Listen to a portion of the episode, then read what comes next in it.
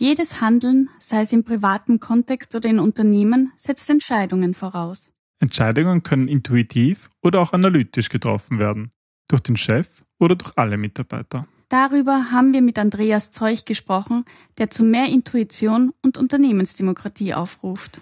Wenn ihr wissen wollt, welche Lügengeschichten über dieses spannende Thema existieren und was an ihnen dran ist, dann hört jetzt weiter.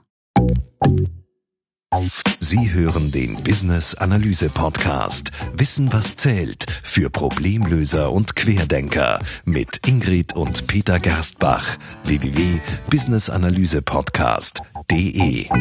Hallo und herzlich willkommen zu einer neuen Episode unseres Business-Analyse-Podcasts Wissen, was zählt für Problemlöser und Querdenker mit Ingrid und Peter. Wir haben heute einen sehr spannenden Studiogast bei uns, und zwar ist es Berater, Trainer, Coach und Speaker Dr. Andreas Zeuch. Wir hatten einmal das Thema Intuition, kannst du dich erinnern? In einem Podcast?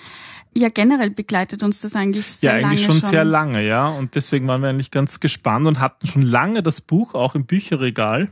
Feel It, genau, von Dr. Andreas Zeuch eben. Das ist sehr spannend, können wir gerne weiterempfehlen, werden wir auch verlinken. Aber da geht es eben darum, wie viel Intuition Unternehmen überhaupt vertragen. Und Andreas hat jetzt ein neues Buch veröffentlicht, und zwar im September 2015. Das heißt, Alle Macht für niemand, Aufbruch der Unternehmensdemokraten. Ja, und wir haben uns gedacht, klingt sehr spannend, ist sehr spannend, würden wir gerne mehr erfahren und haben ihn deswegen eingeladen. Hallo Andreas. Hallo ihr beiden, grüße euch. Schön, dass du da bist. Würdest du dich kurz vorstellen? Ja, gerne. Also ich bin der Andreas Zeuch, wie schon vorgestellt, kurz namentlich. Ich bin wohnhaft in Deutschland, in der Nähe von Koblenz, und arbeite seit 2003 als freiberuflicher und selbstständiger Berater, Trainer, Coach und Speaker mit dem Schwerpunkt der Entscheidungsfindung in Unternehmen und Organisationen. Und diesen Schwerpunkt habe ich jetzt mit meinem letzten aktuellen Buch noch weiter ausgebaut in Richtung mehr Mitbestimmung, Selbstbestimmung, bis hin vielleicht zum strittigen Begriff der Unternehmensdemokratie. Und das ist auch das, was ich in erster Linie mache, leite auf dem Weg hin zu mehr Mitbestimmung, Selbstbestimmung. Mhm. Wie würdest du Unternehmensdemokratie beschreiben? Für mich bedeutet Unternehmensdemokratie jetzt kurz gefasst im Grunde genommen mehr Mitbestimmung und Selbstbestimmung in Unternehmen zu ermöglichen, als das gemeinhin normalerweise üblich ist. Also wegzukommen von zentralistischen Top-Down-Entscheidungen, speziell und insbesondere in den Entscheidungsbereichen, die bisher normalerweise dem Vorstand oder der Geschäftsführung obliegen. Beispiel Strategieentwicklung. Mhm. Beispiele wie Fusionen oder der Verkauf von Sparten, Standortentscheidungen und dergleichen mehr. Und normalerweise ist es ja so, dass in diesen Bereichen die Mitarbeiter oder auch die mittleren Führungskräfte wenig bis nichts mitzusprechen haben. Mhm. Das hat seine Gründe aus der Historie, so wie Unternehmen nun mal in den letzten 100 Jahren entstanden sind. Und dem, wie Betriebswirtschaft gelehrt wird, wie Management gelehrt wird und wie sich das dann halt eben in den Unternehmen so reproduziert. Muss ja nicht alles sinnvoll sein, was sozusagen derzeit vorherrscht. Das ist ja mal prinzipiell. Nein. Genau, keineswegs. Das ist jetzt erstmal eine Gewohnheit. Ja, das ist ein Muster, was sich etabliert hat. Und Unternehmensdemokratie ist für mich halt ein nicht zwingend neues Konzept. Das habe ich nicht behauptet und will ich nicht behaupten. Aber es ist eins, was eine Alternative darstellt zu den gewöhnlichen konservativen Managementmodellen. Okay, aber dann lass uns da mal einen Schritt zurück machen. Du hast am Anfang gesagt, sozusagen das übergreifende Thema, dein übergreifendes Thema ist eigentlich so Entscheidungen. Und da denke ich, passt ja beides hinein. Die Intuition und auch das Thema Unternehmensdemokratie. Habe ich das richtig? Entscheidungsfindung, ja, genau. Absolut. Okay. Und also in deinem ersten Buch über Intuition, eben Feel It, da heißt es ja im ersten Kapitel, das hat den Titel Unternehmerische Lügengeschichten. Ja. Warum der Kopf allein kein Unternehmen führt. Deswegen ein nettes Kapitel. Und jetzt kann ich mir vorstellen, dass die das Buch nicht kennen, also ich nehme mal an, die meisten unserer Hörer sicher neugierig sind. Ja, was sind denn das eigentlich für Lügengeschichten? Also die Lügengeschichten, auf die ich mich da bezogen habe, sind, ich würde sagen, bestimmte Formen von Annahmen, mentalen Modellen, Glaubenssätzen, Vorstellungen darüber, wie Entscheidungen erfolgreich zu treffen sind oder überhaupt getroffen werden können. Mhm. Eine solche Lügengeschichte wäre zum Beispiel, dass erfolgreiche Entscheidungen grundsätzlich rationaler Natur sein müssen. Mhm. Das heißt, unter Zuhilfenahme von Zahlen, Daten, Fakten. Und auf diese Art und Weise entsteht dann natürlich die sogenannte ZDF-Kultur, also die Zahlen, Daten, Fakten-Kultur. Mhm. Eine weitere Lügengeschichte, wie ich das eben so provokant da formuliert habe, besteht darin, anzunehmen, je mehr wir an Informationen bewusst verarbeiten in einem Entscheidungsprozess, umso besser wird die Entscheidung. Mhm. Auch das lässt sich wissenschaftlich schlicht und ergreifend nicht halten. Eine weitere Lügengeschichte ist, dass es überhaupt erst möglich ist, alle Entscheidungen in einem Unternehmen oder einer Organisation zum gegebenen Zeitpunkt der Entscheidung rational zu treffen. Das wären jetzt mal so drei, die ich da einfach spontan nennen würde. Mhm, mhm. Würdest du das als Denkfallen deklarieren oder wirklich jetzt im Sinne von Lügengeschichten, dass jemand die wissentlich ausgestreut hat? Naja, also die hat, glaube ich, niemand wissentlich ausgelegt oder gestreut, um in die Irre zu führen. Das möchte ich nicht behaupten. Das glaube ich auch einfach nicht. Das hat sich einfach aus einer vielleicht sogar noch größeren und weitergespannten Geschichte entwickelt. Ich persönlich würde die Wurzeln da sogar in der Aufklärung sehen. Also jetzt eher in einem philosophisch-gesellschaftlichen Diskurs, der sich ergeben hat in den letzten 250, 300 Jahren, weg aus dem finsteren Mittelalter, wo halt eben vor allen Dingen eher Glaubensrichtungen, die nicht wissenschaftlich fundiert waren, eine sehr, sehr große Rolle gespielt haben und durch die Aufklärung dann ja praktisch aufgehoben worden sind. Und durch diesen Prozess der Aufklärung hat sich in meiner Wahrnehmung halt eben das Paradigma letzten Endes der rationalen Entscheidungstheorie entwickelt. Und das ist eine Folge von diesem Glauben, von dieser historischen Entwicklung, die ja ursprünglich eine gute war, durchaus. Also ich bin kein Kritiker der Aufklärung. Wegzukommen von einem finsteren Hexenglauben oder den gegenteiligen Annahmen der Inquisition und dergleichen mehr. Mhm. Daraus hat sich eben eine wissenschaftlich fundierte Stoßrichtung ergeben, mit der wir bis heute zu kämpfen haben. Und man muss nur ja in die Betriebswirtschaftsbücher reingucken, die so an Universitäten ausgegeben werden. Und dort ist überall immer noch die rationale Entscheidungstheorie das Mittel der Wahl. Ja, ich glaube, es ist halt immer, die ganze menschliche Entwicklung immer auch so eine Pendelbewegung. Man übertreibt dann schnell in die eine Richtung und dann schwingt Gott sei Dank das Pendel wieder in die andere Richtung. Aber auch da kann man übertreiben. Ich glaube, es ist auch eine Folge von Selbstbewusstsein, oder? Also wenn Leute wenig Selbstbewusstsein haben und sich wenig trauen, ihrer eigenen Intuition zu folgen. Also ich merke das oft beim Design Thinking, das ist irgendwie auch ein wenig Gruppendenken dabei und die Angst, etwas Falsches zu sagen, etwas Falsches zu denken. Und ich glaube, das beeinflusst einfach auch ganz stark den Glauben an Intuition, an die eigene Intuition und geht mehr hin zu, ich brauche eben Zahlen, Daten, Fakten, damit ich mich an Sicherheit halten kann. Ja, dem würde ich sofort zustimmen, das glaube ich auch. Und dann kommt ja auch noch hinzu, wenn ich eben in einem Umfeld arbeite, in dem bisher zumindest alle Entscheidungen oder die meisten Entscheidungen auch mit entsprechenden Zahlen, Daten, Fakten untermauert werden mussten, begründet werden mussten, dann laufe ich natürlich Gefahr, wenn ich dort mich intuitiv entscheide und dann eben nicht erfolgreich bin mit dieser intuitiven Entscheidung, dass ich dann ein Problem bekomme, weil ich vermutlich gefragt werde, warum ich denn etwas so oder so entschieden habe. Wenn ich dann aber sage, ja, das war so ein Gefühl, jetzt mal pointiert gesagt, dann bekomme ich natürlich ein Problem. Mhm. Und es gibt ja so in dieser ganzen Arbeitswelt, so wie wir sie kennen, diesen schönen Spruch, wer schreibt, der bleibt. Also es geht ganz, ganz viel auch um Absicherung. Mhm. Und die Entscheidungsfindung über die Untermauerung von Zahlen, Daten, Fakten ist eben eine Form, sich abzusichern. Das hatte sich übrigens auch schon gezeigt in meiner Doktorarbeit zu dem Thema Intuition, als ich mit verschiedenen Professionals gesprochen habe. Und einer, der war ein Inhouse-Berater bei einer großen deutschen Firma. Und der hatte mir in diesem Interview irgendwann mal ganz klar gesagt, naja, die Abteilungsleiter selber entscheiden eigentlich ganz viel aus dem Bauch und ihre Mitarbeiter haben im Grunde genommen eigentlich nur die Funktion a posteriori, also sprich hinterher, ihre Bauchentscheidungen mit Zahlen, Daten, Fakten zu untermauern und abzusichern. Mhm. Ja. Mhm. Ja, das kann ich auch absolut bestätigen.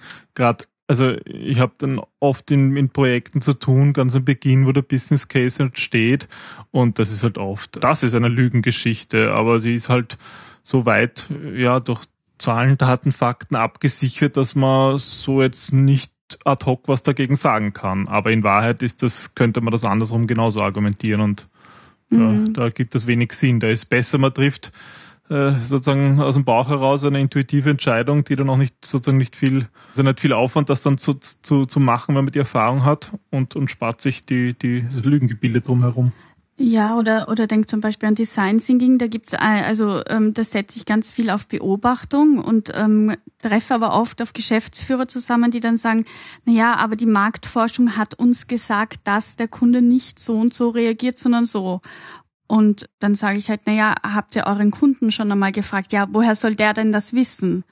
Also das ist irgendwie pervers, dass man mehr dem geschriebenen Blatt glaubt als dem tatsächlichen Menschen dahinter, aber irgendwie ist ihnen diese Paradoxie auch, das merken die nicht einmal. Ja, und ich glaube, auch das nehme ich ähnlich wahr in meiner Erfahrung. Ich glaube, dass das eben genau dadurch begründet ist, dass die Grundannahmen, die mentalen Modelle, die dahinter liegen, dass die eben so stark zur Gewohnheit geworden sind, dass eine andere Annahme erst gar nicht mehr gedacht werden kann. Also auf die Idee kommen sie gar nicht. Es geistert ja bis heute das Vorurteil über die Intuition durch die Gegend, dass intuitive Entscheidungen irrational seien. Und der Witz an der Sache... So als Gegensatzpaar irgendwie zur rationalen Entscheidung, oder? Genau. Mhm. Und das habe ich ja versucht im Intuitionsbuch da in dem Feel It zu erläutern. Die Aussage, eine intuitive Entscheidung sei irrational, ist ja überhaupt nicht haltbar, alleine schon aus logischen Gründen nicht. Also man kann diese Aussage, diese scheinbar rationale Aussage mit rationalen Mitteln der Irrationalität. Ja, und ich erkläre jetzt auch mal kurz, warum. Das klingt jetzt ein bisschen verschwurbelt. Das ist im Grunde genommen ganz einfach. In dem Moment, also Intuition definiere ich unter anderem als ein unbewusstes Urteil, das auch im Nachhinein nicht erklärt werden kann. Okay. Mhm. Intuition ist ein unbewusstes Urteil, das ich auch im Nachhinein nicht erklären kann. Wenn ich also dieses Urteil, sprich wie es entstanden ist, nicht erklären kann, dann kann ich doch auch gar keine Aussage darüber machen, ob die Art und Weise, wie es entstanden ist, nun logisch ist oder nicht logisch ist. Ob ich, wenn ich es wüsste, wie es entstanden ist, ob ich das als rationales Urteil dann auch anerkennen würde oder immer noch sagen würde, okay, das ist total schräg. Also ich weiß ja gar nicht, wie das Urteil entstanden ist. Ergo kann ich gar keine Aussage darüber machen. Ne, interessiert mich das bei der Intuition auch, wie sie entstanden ist? Naja, wenn ich sie sozusagen gegeneinander abwägen will, welche Methode ist jetzt die bessere? Dann ja, wenn ich sie gegeneinander abwägen will. Aber wenn ich quasi eine Entscheidung jetzt schnell treffen muss und ich sage, ich vertraue meiner Intuition, weil in meiner Erfahrung her hat die mich weitergebracht als eine rationale, analytische Entscheidung. Ja, frage ich mich. Also ich weiß, ich bin von mir so einer, ich entscheide schnell aus dem Bauch heraus und kannst du es nicht erklären, warum eigentlich? Ich kann es nicht erklären. Und das Witzige ist zum Beispiel, Peter kommt dann immer so und sagt, na, erklär's mir. Und ich kann es dir nicht erklären. Das ist halt so. Mhm. Und ich kann aber ich habe mir dann angewöhnt, irgendetwas Haarsträubendes mir auszudenken, was vollkommen an den Haaren herbeigezogen ist, wirklich. Und am besten sage ich dazu, das hat mir ein Experte so erklärt und es wird geschluckt. Ja, das ist witzigerweise das, was du da beschreibst.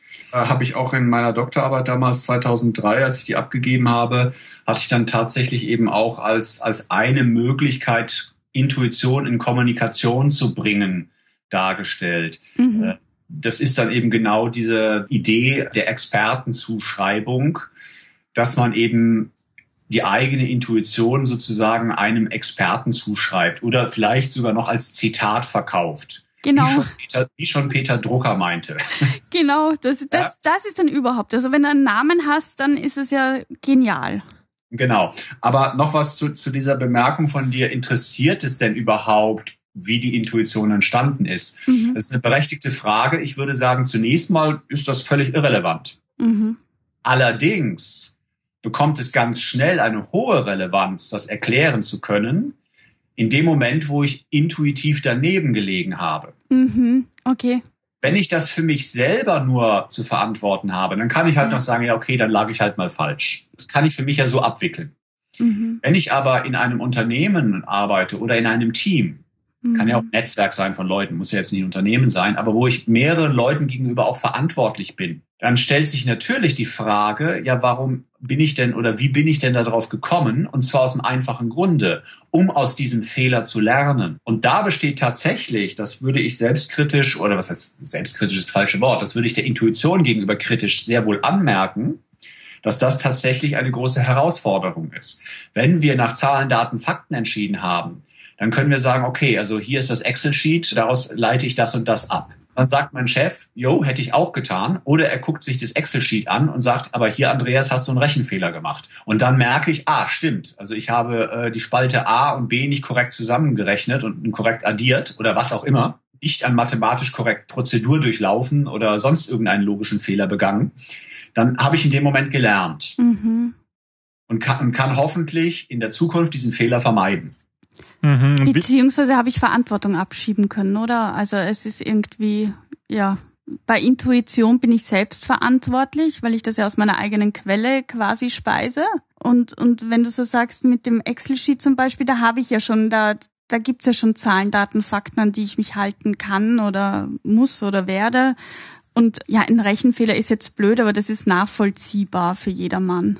Ja, genau. Und da sehe ich aber auch tatsächlich ein Problem bei der Intuition, dass wir das eben nicht so leicht analysieren können wie ein rationales Urteil. Mhm. Und da stellt sich auch oft die Frage, kommen wir überhaupt an die tatsächlichen Mechanismen heran, die da in meinem Unbewussten abgelaufen sind? Eine wirkliche Verifikation werden wir nie erfahren und nie erleben.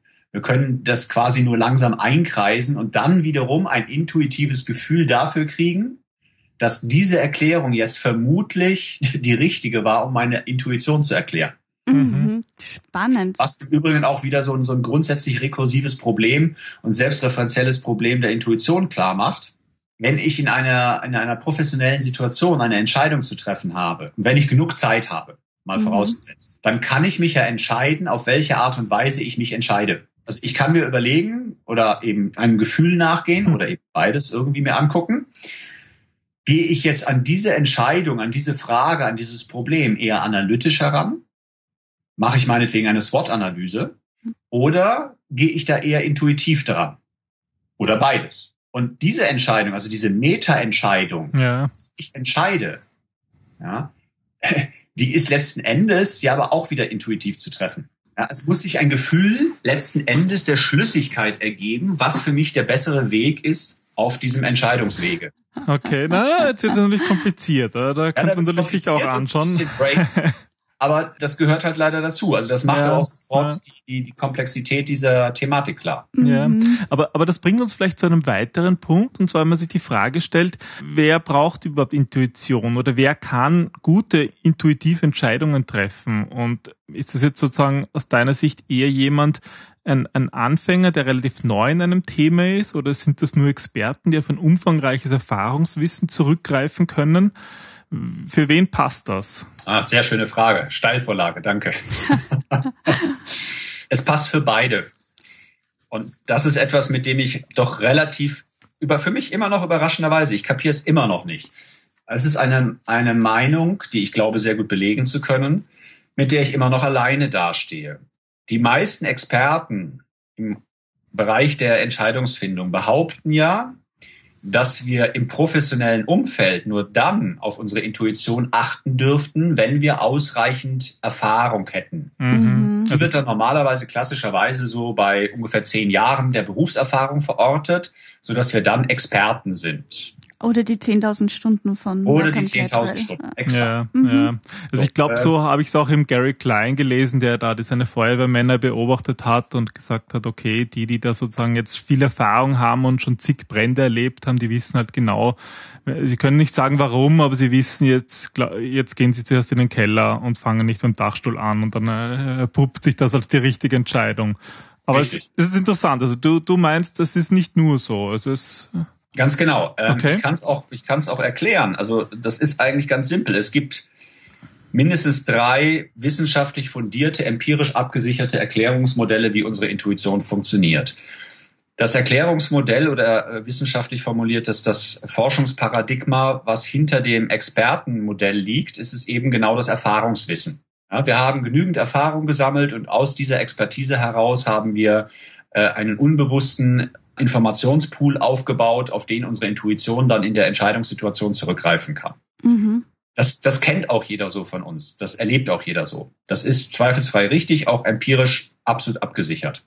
Es gibt aber noch ein zweites Erklärungsmodell, was komischerweise von vielen Leuten immer wieder vergessen wird. Das ist schlicht und ergreifend das Forschungsparadigma der unbewussten Wahrnehmung und Informationsverarbeitung. Das wurde schon in den 1970ern unter dem wissenschaftlichen Begriff Tacit Knowledge oder Implicit Knowledge abgehandelt. Und es ist einfach mittlerweile ebenso seit eben rund 40 Jahren empirisch abgesichert gezeigt, dass wir unbewusst wesentlich mehr und schneller Informationen verarbeiten können und sie wahrnehmen als bewusst. Ja, ja. So.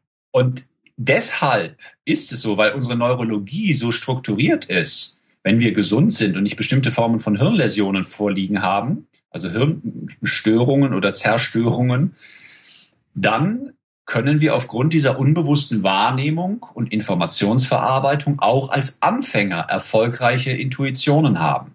Mhm. Das hat unter anderem der amerikanische Neurologe Antonio Damasio sehr, sehr schön gezeigt. Mhm.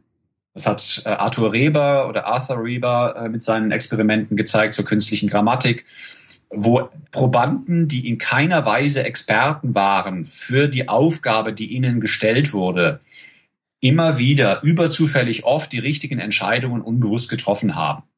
Und witzigerweise war es bei manchen Experimenten dann so, wenn die hinterher ihre richtigen, intuitiven Entscheidungen erklären sollten, haben sie überzufällig häufig falsch erklärt. Das kommt auch noch so als pikante Note hinzu. Okay, also du musst es nicht erklären können, im Gegenteil, du erklärst es dann falsch, aber hast trotzdem gute Entscheidungen getroffen, womöglich. Genau. Mhm. Okay, und der dritte Punkt. Ja. Also wir haben das Erfahrungswissen, die unbewusste Wahrnehmung und was wäre das dritte Expertenmodell? Das sind die Spiegelneuronen, die um den italienischen Neurologen Rizzolatti heißt er, glaube ich, worden sind. Und das ist aber ein Erklärungsmodell, deswegen nenne ich das meistens nicht im direkten Kontext mit der Arbeit, weil es keine direkte Schlussfolgerung nahelegt.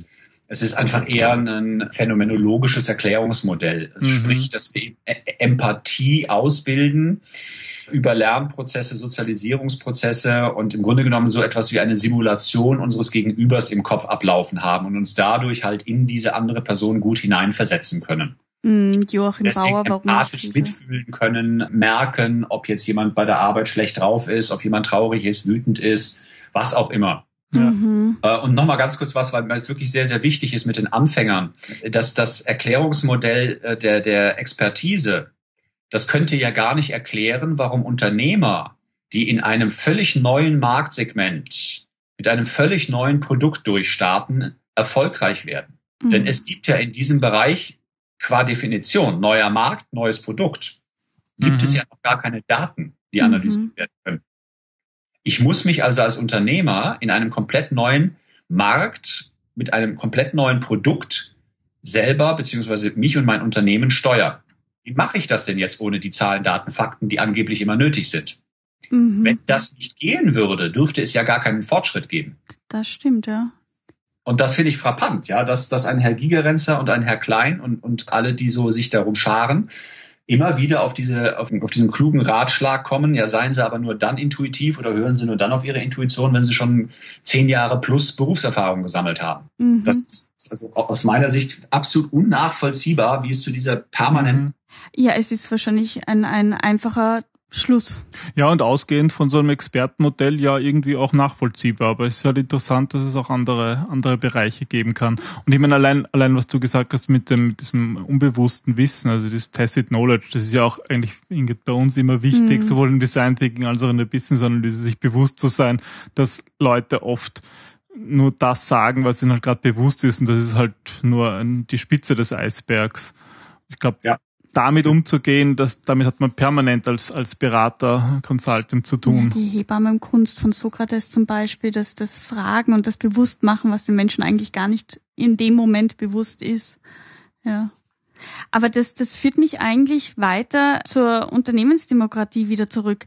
Ist für dich die Unternehmensdemokratie jetzt eine Weiterführung vom Intuitionsthema oder?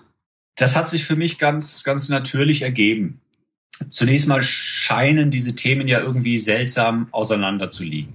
Naja, du redest ja über Entscheidungen und jetzt auch Steuern, haben wir gerade geredet. Entscheidungsfindung. Ja, die Strategie und Eintritt in einen neuen Markt, das spüre ich eh schon ein bisschen. Und Unternehmer, also das ist ja nicht ganz weit weg. Ja. Sehe ich auch so. Aber man kann es ja auch erstmal anders sehen, wenn man diese Informationen im Hintergrund, über die wir jetzt gerade gesprochen haben, noch nicht hat. Es kommt aber noch etwas hinzu. Wenn ich Intuition definiere, dann kann ich sie auf einem sehr abstrakten Niveau definieren als informationelle Selbstorganisation. Mhm. Intuition ist informationelle Selbstorganisation.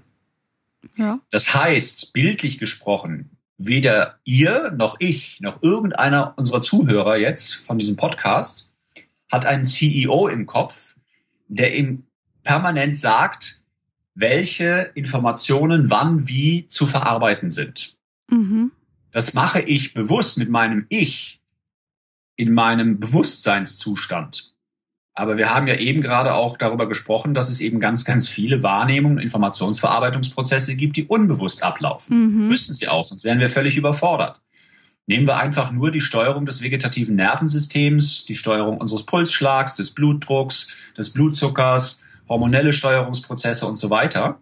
Das sind ja alles Prozesse, die laufen schon mal unbewusst ab. Auf die habe ich auch gar keinen Zugriff mit meinem Bewusstsein. So. Und darüber hinaus gibt es aber natürlich auch noch ganz viele Verarbeitungsprozesse bezüglich der Informationen, die wir so wahrnehmen und aufnehmen. Und da gibt es eben keine zentrale Steuerungseinheit. Das geschieht eben dezentral. Ja. Wir wissen ja heute sogar, dass es nicht nur das eine zentrale Nervensystem in unserem Kopf gibt, sondern es gibt noch ein zweites autonomes Nervensystem, was von dem ZNS, also sprich unserem Gehirn, unabhängig funktioniert. Das ist das enterische Nervensystem. Mhm.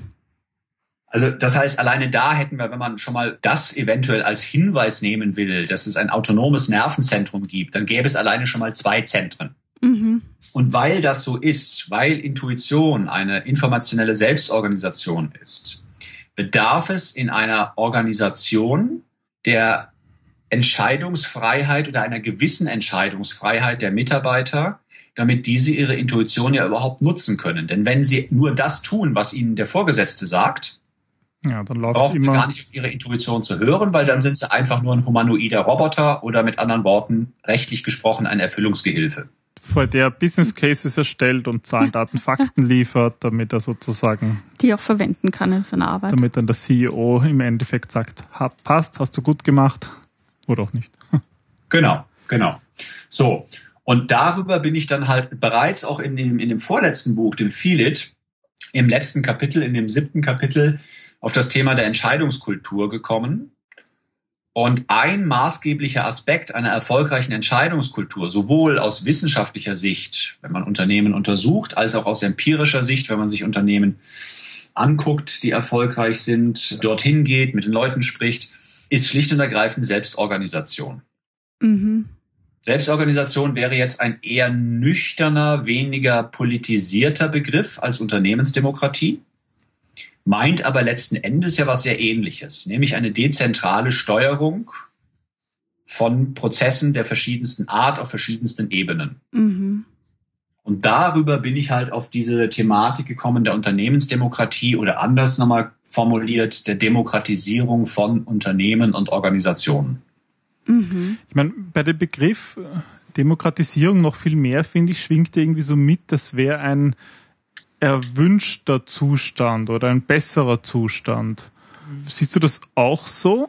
Ist das, weil wir sozusagen, wenn wir das sagen, okay, Demokratie, Politik ist irgendwie die beste Form, die wir kennen, so weil den freundlich gut gesinnten Diktator, den gibt's einfach viel zu oft, entpuppt er sich doch als nicht so ganz freundlich. Ja, eben als Diktator, ja. Da hat sich die Demokratie ja doch ganz gut bewährt. Und ich glaube, wir können froh sein, dass wir in einer demokratischen Jetzt bin ich neugierig, wie du da rauskommst. Naja, aber wie ist es jetzt beim Unternehmen? Weil wir führen selber ein Unternehmen und hatten auch Mitarbeiter, aber finde es halt schon schwierig, wenn man so sein eigenes Geld reinsteckt, sagt, das ist mein Unternehmen.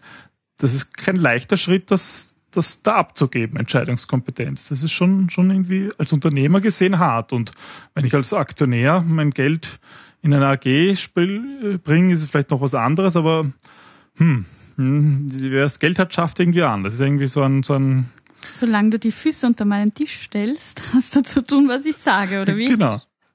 Ja, also du hast ja jetzt verschiedene Punkte angesprochen. Zu viele, fürchte ich. Ja, also fangen wir mal bei der Frage, der ersten Frage, die ich rausgehört habe, an, ob das denn erfolgreicher ist oder besser sei. Ich sehe es interessanterweise anders als viele, die sich momentan auch mit dieser Thematik beschäftigen und die von einem dualen System ausgehen. In Krisenzeiten brauchen wir den starken Herrscher, der schnell sagt, wo es lang geht. Mhm. Und wenn es gut läuft, dann dürfen alle mitentscheiden. Mhm. Ich behaupte das nicht, dass es umgekehrt ist, aber dass dieses duale System ziemlicher Käse ist. Aus zweierlei Gründen.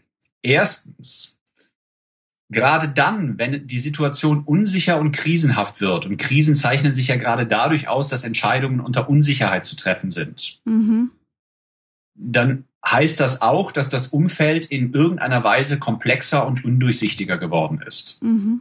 Und da hilft es gerade nicht, dass wir im Unternehmen selber die Komplexität dadurch reduzieren, dass nur einer oder zwei oder drei Leute im Vorstand entscheiden und die möglicherweise noch in ihrer Art und Weise zu denken sehr nah beieinander sind. Dann können wir auch aus gruppenpsychologischer Sicht sagen, dass dann dort höchstvermutlich Verzerrungseffekte wie Gruppendenken eintreten. Ja. Ja. Und wäre diese Aussage richtig, dass das dann immer besser wäre, dann müsste man ja eigentlich davon ausgehen, dass die top-down zentralistisch geführten Unternehmen gerade in Krisen besonders gut überstehen. Ja, die sind oft nicht so flexibel genug. Ja, ist aber sehr fraglich, ob das tatsächlich so ist. Mhm. Es gibt ja nun auch noch Ashby's Law, darüber habe ich jetzt gerade in einem Artikel auch wieder geschrieben. Und Ashby's Law besagt ja, dass ein System umso mehr Störungen ausgleichen kann, die aus der Umwelt quasi auf dieses System eindringen, je größer seine eigene Handlungsvielfalt ist. Mhm. Also sprich, je komplexer es ist. Man könnte das jetzt auch anders formulieren. Je komplexer meine Umwelt ist, in der ich mich verhalten muss, um zu überleben, umso komplexer muss ich selber auch werden. Ja, muss mich anpassen. Ich muss mich quasi auch im Grad meiner Komplexität anpassen. Mit anderen Worten, Unternehmensdemokratie bedeutet im Gegensatz zu zentralistischer Top-Down-Steuerung eine Zunahme an Komplexität. Mhm. So, das ist eins. Also dadurch kann ich einfach entsprechend besser die komplexen Umfeldbedingungen ausgleichen. Das ist jetzt erstmal theoretisch argumentiert, wissenschaftlich theoretisch argumentiert, systemtheoretisch. Wenn wir uns jetzt aber Unternehmen angucken, die das tatsächlich realisiert haben, die Unternehmensdemokratie, die vorher nicht demokratisch organisiert waren, so wie ich das mit meinem neuen Buch gezeigt habe, Alle Macht für niemand, dann ist das Interessante, dass all die Unternehmen, es waren jetzt nicht so viele, weil so wahnsinnig viele gibt es noch nicht. Ich habe dort in meinem Buch selber recherchiert, 8 Beispiele vorgestellt, wovon eines eine gescheiterte Demokratie ist. Und da habe ich analysiert, warum die gescheitert ist. Die anderen 7 hingegen waren durch den Prozess der Demokratisierung erfolgreicher geworden, also auch wirtschaftlich erfolgreicher, auch an Kennzahlen zu messen. Mehr Umsatz, mehr Mitarbeiter, mehr Kunden, was auch immer. So, zumindest wird es da sehr schwer zu argumentieren, dass die Demokratisierung von Unternehmen schlecht wäre, weil sie ein Unternehmen wirtschaftlich in den Ruin treiben würde, pointiert gesagt, oder eben weniger erfolgreich macht. Also so gesehen spricht, um auf deine Frage, Peter, zurückzukommen, einiges dafür, dass Demokratisierung sehr wohl auch ökonomisch zu mehr Erfolg führen kann. Und zwar nicht nur durch diese Verhältnismäßigkeit in der Komplexität, worüber ich gerade gesprochen habe, sondern jetzt kommt noch ein anderer wichtiger Faktor hinzu. Das ist ein psychologischer Faktor, nämlich, dass wir Menschen im Allgemeinen, wenn wir halbwegs gesund sind, ein gewisses Autonomiestreben haben, also selbst bestimmen wollen, was in unserem Leben geschieht und ein Gefühl von Kontrolle über unser Leben brauchen. Wenn wir das Gefühl haben, dass unser Leben komplett aus unserer Kontrolle herausrutscht und uns entgleitet, dann fühlen wir uns ohnmächtig. Und da gibt es nun zahlreiche Untersuchungen in der Psychologie, in der Psychosomatik. Das führt halt dazu, dass es uns zunehmend schlechter geht, bis hin zu entsprechenden, auch wirklich dann diagnostizierbaren Problemen wie Depressionen, Stresssymptome und dergleichen mehr. Mhm. Und das wissen wir ja auch aus großen Studien, aus repräsentativen Studien wie Gallup Engagement Index oder der DGB-Studie Gute Arbeit, Schlechte Arbeit, aus einer Studie von Towers Watson, aus den in Deutschland wichtigen Inka-Studien, also der Initiative Neue Qualität in der Arbeit, die von vielfältigsten Gremien, Institutionen auch gestützt wird, dass es diese Verhältnismäßigkeit gibt. Also wir können sagen, dass die Arbeitsqualität quasi über diesen Mediator der Arbeitszufriedenheit und der intrinsischen Motivation, dass dadurch die Arbeitsqualität und die Leistungsfähigkeit halt auch verbessert werden kann, wenn ich mehr Autonomie, mehr Selbstbestimmung ermögliche. Also wenn die Mitarbeiter bestimmen können, sind sie glücklicher und gesünder. Verkürzt gesagt. Das ist natürlich auf jeden Fall mal kann sich auch jeder, also mal ganz banal, kann sich ja auch jeder selber fragen. Oh. Wann? Das ist ja auch in gewissem Sinne ziemlich banal, finde ich. Ja, es hat was sehr Triviales. Wann mache ich denn eine Arbeit lieber? Wenn sie mich total ankotzt und ich sie absolut sinnlos finde, oder wenn ich total davon begeistert bin und wirklich zutiefst vom Sinn überzeugt bin. Mhm. Ja. Na, ist ja irgendwo wirklich logisch. Und wenn es dann auch noch ökonomisch sozusagen einen Vorteil hat, wie du gesagt hast, das ist ja eine feine Sache. Aber das finde ich ja ganz spannend, weil das würde ja bedeuten, also Peter und ich kommen ja beide aus dem Angestelltenverhältnis und haben uns beide davon gelöst, weil wir eigentlich gesagt haben, unabhängig voneinander, wir wollen die Verantwortung für unser eigenes Tun und Handeln selber tragen und auch die Erfolge selber zugeschrieben bekommen. Also Erfolge und die Misserfolge. Ja. Genau. Ja. Selbst organisierter agieren und dafür die Konsequenzen tragen. Im Grunde haben wir also unsere eigene Unternehmensdemokratie gegründet. Aber die war halt im damaligen Unternehmen nicht möglich. Insofern haben wir uns selbstständig machen müssen. Ist das irgendwie so? Ähnliches Motiv eigentlich, oder, Andreas? Absolut. Und genau das ist ja auch etwas, was wir beobachten, dass genau das zunehmend wichtiger wird und dass eben diese Tendenz in Richtung auch möglicherweise selbstständiges Arbeiten tatsächlich einfach auch vermehrt zu beobachten ist. Obwohl darin natürlich auch wieder Risiken stecken. Also vor allem, wenn ich jetzt als One-Man-Show unterwegs bin und nicht mein eigenes Unternehmen aufbaue, dass ich dann natürlich auch schnell wieder auf eine andere Art und Weise als Wissensarbeiter ausgebeutet werden kann, ja, indem ich ausgespielt werde gegen global 500 oder 1000 oder 10.000 andere Wissensarbeiter, die genau denselben Job, dasselbe Programming machen, die dann vielleicht billiger, besser und schneller sind. Und das kann dann auch objektiv gemessen werden. Mhm. Das hat dann wieder andere Probleme, die daraus entstehen können. Aber das Motiv, was dahinter liegt, finde ich sehr ähnlich. Absolut, ja.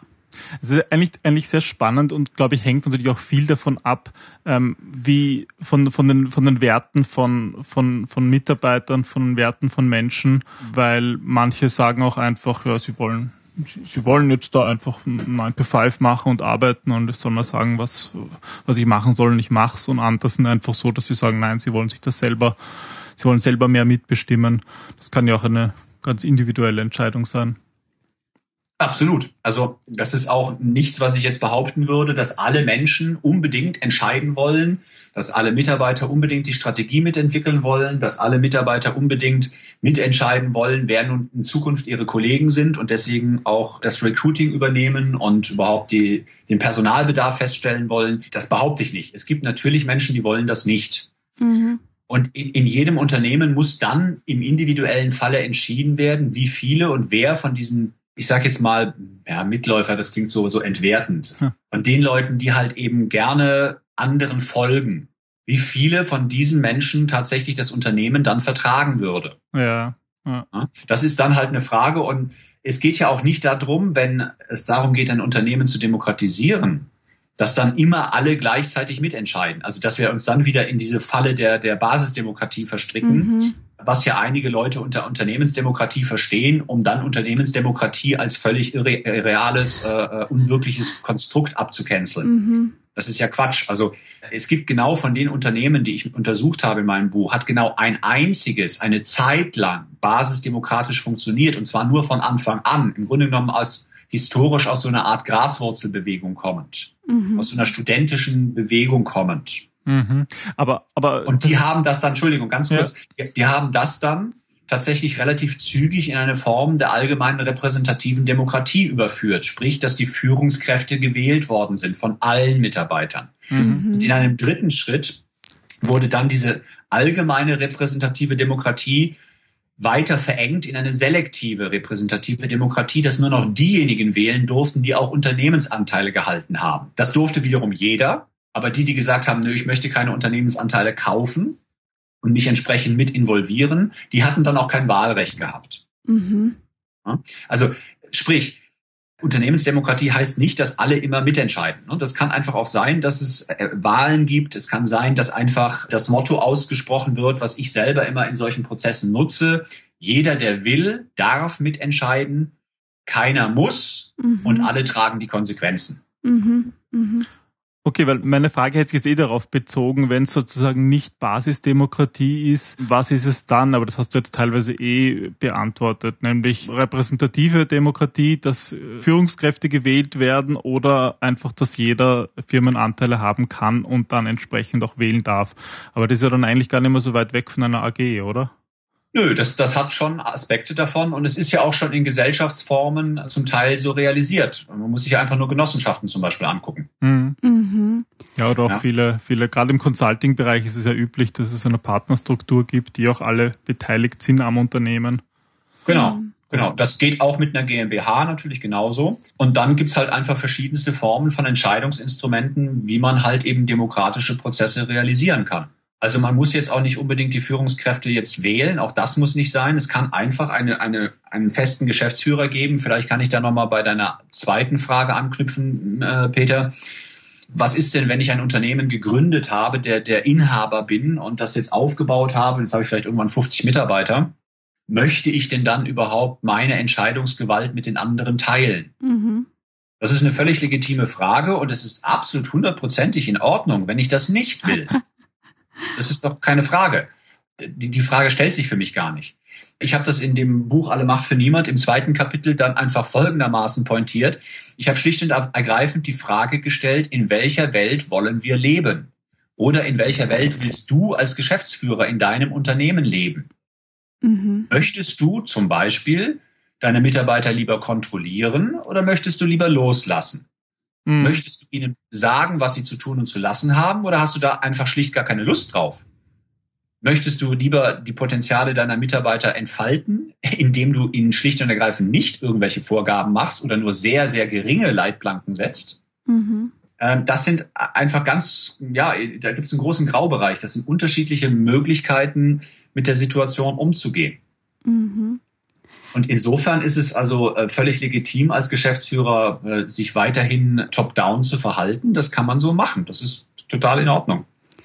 Aber sag Andreas, hast du das Gefühl, dass wir haben neue Generationen, jetzt war die Generation Y, Generation Z kommt jetzt, spielt bei den Leuten, die jetzt mit den neuen Technologien aufwachsen, die in einer neuen Unternehmenskultur aufwachsen, die wahrscheinlich oder meines Empfindens nach mit einem neuen Selbstbewusstsein aufwachsen, mit einer neuen Form der Arbeit, dass wir eben nicht 9-to-5 haben, sondern oft auch rund um die Uhr, wenn wir selbstständig sind, arbeiten müssen.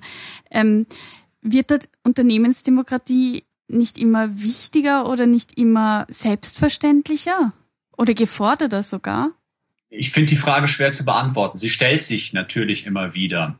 Mhm. Also erste Antwort von mir wäre, all das, was ich so mitbekommen habe, ich bin kein Fachmann dafür, aber das, was ich so mitbekommen habe über diese ganze Generationendiskurse von Generation Y, Generation Z und wie sie alle heißen, da gibt's auch sehr, sehr unterschiedliche Forschungsergebnisse. Es gibt Ergebnisse, die sagen, ach Gott, die Unterschiede zu anderen Generationen, die sind gar nicht so groß, wie es immer proklamiert wird oder wie andere Studien das zeigen. Und eben die anderen Studien sagen wieder, es gibt einen gewaltigen Unterschied. Mhm. Ich kenne diverse junge Leute und da kommt es auch nach meiner Erfahrung wieder sehr, sehr auf den Hintergrund der persönlichen Geschichte drauf an. Und dann natürlich auch den Hintergrund der Berufsausbildung. Ich glaube, das hat nochmal andere Gründe, warum Unternehmensdemokratie zunehmend wichtiger werden wird. Nämlich, weil sich durch technologische Prozesse, die kommen werden, ob wir wollen oder nicht, das Selbstverständnis der Arbeit verändern wird. Wenn wir jetzt mal so Stichworte nehmen wie Industrialisierung 4.0 oder Arbeit 4.0, dann ist klar, dass es eine zunehmende digitale Transformation geben wird. Wir werden höchstvermutlich noch viel mehr Routinearbeiten durch Robotik, Algorithmisierung, etc. ersetzen können. Und es bleiben zunehmend mehr diejenigen übrig, die aber Arbeiten machen für die Kreativität, noch menschliche Intelligenz und dergleichen mehr erforderlich ist. Diese Menschen wiederum, und als ein Beispiel jetzt nun mal, nehme ich da ITler, Informatiker, Softwareentwickler, Programmierer. Diese Leute lernen heutzutage Methoden der agilen Programmentwicklung, des agilen Programmierens und auch des agilen Projektmanagements, die eben genau sehr, sehr nahe an unternehmensdemokratischen Strukturen und Kulturen dran sind. Ich bin jetzt gerade dabei, über das Buch hinaus noch ein weiteres Fallbeispiel, das erste zusätzliche Fallbeispiel zu erarbeiten von der Firma Moving Image in Berlin, die mit Scrum arbeiten und die angefangen haben, vor einigen Jahren Scrum nicht nur einfach als Projektmanagement-Methode zu nutzen, sondern das auch auf das Unternehmen ausgebreitet haben, auch auf Bereiche ausgebreitet haben, in denen das normalerweise nicht angewendet wird, wie zum Beispiel in dem kaufmännischen Bereich in der Finanzbuchhaltung. Wirklich? Und interessanterweise funktioniert das doch sehr, sehr gut. Und zwar besser als so, wie sie es vorher gemacht haben. Sprich, also durch diese Veränderung auf einem technischen Level und den Inhalten, welche Arbeit zunehmend wichtiger wird und was zunehmend mehr an Arbeit ansteht und wo andere Arbeiten wegfallen. Dadurch glaube ich einfach auch, dass sich etwas verändern wird in der Wahrnehmung, den Wünschen und Bedürfnissen der Leute, die dann wann mal später in die Jobs kommen. Und zweifelsfrei spielt natürlich auch sowas wie Facebook und Konsorten eine Rolle. Ich habe einfach die Möglichkeit, sehr schnell auf Augenhöhe mit Leuten zu kommunizieren, wenn die sich mit mir verlinken. Dann gibt's da erstmal kein Gefälle, sondern dann kann ich denen Informationen schicken. Sie können sie mir schicken. Ich kann sie genauso wieder rausschmeißen aus meinem Freunde-Umfeld. Ich kann sie blocken, sie können mich blocken, aber das ist alles auf Augenhöhe. Da gibt's nicht, dass nur der Chef mich blocken kann und ich kann ihn nicht blocken. Und von daher, diese Generation, die damit aufwächst, die sind natürlich dadurch vielmehr ein vernetztes Arbeiten oder eine vernetzte Kommunikation zunächst mal gewohnt und auch die Möglichkeit, sich selber zu organisieren. Also Stichwort arabischer Frühling und dergleichen mehr. Das sind Dinge, die sind natürlich wunderbar eben über diese neuen Technologien möglich gewesen. Das erleichtert es dann auch selber wirklich die Verantwortung zu ergreifen und etwas zu verändern. Genau. Und bei Facebook kann jeder, der will, eine eigene Unternehmensseite reinbauen, er kann eine Produktseite reinstellen, was auch immer. Ohne irgendwo von oben sozusagen das genehmigt bekommen zu müssen. Genau. Ich meine, unser Podcast hat ja so den Untertitel für Problemlöser und Querdenker. Das heißt, wir sprechen ja Leute an, die in Unternehmen eigentlich genau das machen, Probleme lösen, mal andersrum denken, neue Lösungen zu neuen Fragestellungen finden. Und ich glaube, das ist ja dieses Thema Entscheidungen, was ein bisschen so der Überbegriff heute in der Episode ist, spielt ja eine ganz wichtige Rolle. Vielleicht würde ich dich so ein bisschen als im Sinne einer Abschlussfrage bitten, was du unseren Hörern noch so mitgeben könntest als so eine Art Tipp, wie man Intuition ein bisschen erlernen kann, wiedererlernen kann, wie man sozusagen bessere Entscheidungen treffen kann. Also es gibt da zahlreiche Möglichkeiten, etwas zu tun. Ich glaube, das Erste und Wichtigste wäre, wenn man sich auf diesen Weg einlassen möchte, dann heißt es auch da, Geduld zu haben und nicht davon auszugehen, dass ich mal ein bisschen was mache und dann wird gleich alles besser. Ich benutze als Bild immer die Analogie, wenn du lernen möchtest, Geige zu spielen und du besuchst ein Wochenendseminar, um Geige zu spielen, dann wirst du danach auch nicht wie Anne-Sophie Mutter spielen. Ja, sondern du wirst einen Schritt gemacht haben und dann folgen noch 1000, 10.000 weitere Schritte. Also sprich, auch das kann zur Meisterschaft entwickelt werden, aber auch das erfordert genauso Geduld und ein stetiges Dranbleiben wie jede andere Kompetenz auch. Ja, das wäre sozusagen erstmal der Rahmen. Ja. So, und was ich dann an Erfahrung gemacht habe in dem Bereich, wie man sowas entwickeln und professionalisieren kann, der erste Schritt ist es, einfach mal für sich zu thematisieren. diejenigen, die für sich sagen, Mensch, Intuition ist wertvoll, ich bin sowieso schon intuitiv, ich würde sagen, da muss man gar nicht groß noch viel mehr machen. Der Rest ergibt sich dann von alleine. Dann kann man vielleicht höchstens noch gucken, könnte vielleicht sogar noch ein Tacken mehr Selbstkritik hilfreich sein. Okay. Also in die andere Richtung. Ich finde, die Leute sind sehr von ihrer eigenen Intuition überzeugt und übersehen dabei aber, dass ich auch in Intuitionsfallen laufen kann. Mhm. Aha. Mhm. So. Diejenigen, die aber daran noch Zweifel haben, die zum Beispiel von sich selber sagen, ach, ich bin doch gar nicht intuitiv. Da fängt es dann an, beim Selbstbild mal zu gucken und also einfach wirklich nachzuschauen, ja, wie komme ich denn überhaupt zu dem Urteil, dass ich gar nicht intuitiv bin? Und man kann dann einfach hingehen und kann außerhalb des Arbeitsbereiches, das wäre so mein erster einfacher Tipp im Grunde genommen im Sinne eines banalen, simplen Ratschlags, kann man hingehen und kann diese Fähigkeit im Privatleben weiterentwickeln, indem man Dinge tut und Herausforderungen sucht, die Intuition erfordern. Das heißt, ganz pragmatisch, ich kann zum Beispiel einfach mal an einem Wochenende Spaß haben und einen Improvisationstheater-Workshop besuchen. Ja, stimmt. Ja? Denn Improvisationstheater erfordert ein Höchstmaß an Intuition, weil ich ja aus dem Nichts heraus improvisieren muss und ich kann nicht einem festgefügten Skript folgen. Ich muss also irgendwie auf meine Intuition achten, was ich als nächstes tue, weil ich die Entscheidungen eben gar nicht mehr rational treffen kann. Mhm. Ich kann genauso gut aber, wenn mir Theaterspielen nicht liegt, kann ich auch zum Beispiel Tango tanzen lernen. Das ist auch sehr... Oder mal einen Workshop. Habe ich jahrelang selber gemacht und kann aus der eigenen Erfahrung sagen, höchst intuitiv, weil es beim argentinischen Tango zwar eine festgefügte Grundfigur, die Basse, gibt, mhm, die aber an jeder beliebigen Stelle verlassen werden kann. Mhm. Und wie ich damit umgehe und wann ich wohin wie gehe und welche Figuren mache oder stehen bleibe oder was auch immer tue, ist wiederum höchst intuitiv. Wenn einem das Künstlerische nicht so liegt, dann kann ich zum Beispiel im Sport das sehr, sehr gut auch entwickeln. Ich kann zum Beispiel, wenn ich früher mal Fußball gespielt habe, einfach wieder mal in einen Fußballverein gehen. Ich persönlich bin jetzt kein Fußballer, aber Fußball ist zweifelsfrei ein sehr, sehr intuitives Spiel, einfach deswegen, weil es komplex ist, weil es viele verschiedene Akteure umfasst und es nicht einfach von vornherein taktisch zu steuern ist. Mhm. Ja, dasselbe gilt für andere Ballspiele natürlich genauso. Für Handball, für Basketball, Mannschaftssportarten. Mhm. Genauso kann es sein, das ist etwas, was ich ebenfalls viel betrieben habe und momentan pausiere ich gerade ein bisschen, aber möglicherweise auch wieder aufnehmen werde. Es ist Kampfkunst. So, das ist bei mir etwas gewesen, was ebenfalls sehr, sehr hilfreich sein kann.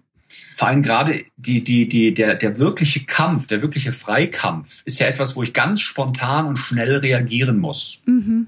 Und das kann ich wiederum nicht planen. Ich plane ja nicht, wie mich mein Gegner angreift. Das tue ich im Üben, während des eigentlichen Trainings. Dann werden verschiedene Abläufe trainiert. Aber wenn man dann in den Freikampf geht, dann muss man sich halt eben im Freikampf bewähren. Ja. Mhm. Ja? Es geht viel um Wahrnehmung. Also, genau, das hat ganz viel mit Wahrnehmung zu tun und dann mit entsprechenden Reaktionen und natürlich auch dann auch später natürlich mit erlernten Mustern. Das ist auch klar, ne? Ja. Keine Frage. Ja, cool, das sind ja schon einige Tipps. Vom Tanzen übers Fußballspielen. Für die Sportlichen, die Unsportlichen, die Künstlerischen. Ich kann dir persönlich Aikido sehr empfehlen oder Capoeira. Ja, wunderbar, ebenso. Das ist auch eine sehr, sehr kreative Möglichkeit, das auszuleben. Absolut. So habe ich das noch nie gesehen, aber ich glaube, ich werde dann bald einmal Intuition üben. Du wirst einmal intuitiv sein, oder wie? Genau. Gut.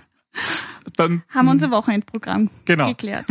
Ja, super. Ich finde, das war ein sehr spannender Bogen. Wir hätten jetzt noch stundenlang weiterreden können. Nur irgendwann, glaube ich, müssen wir das Ganze dann doch in eine Folge pressen.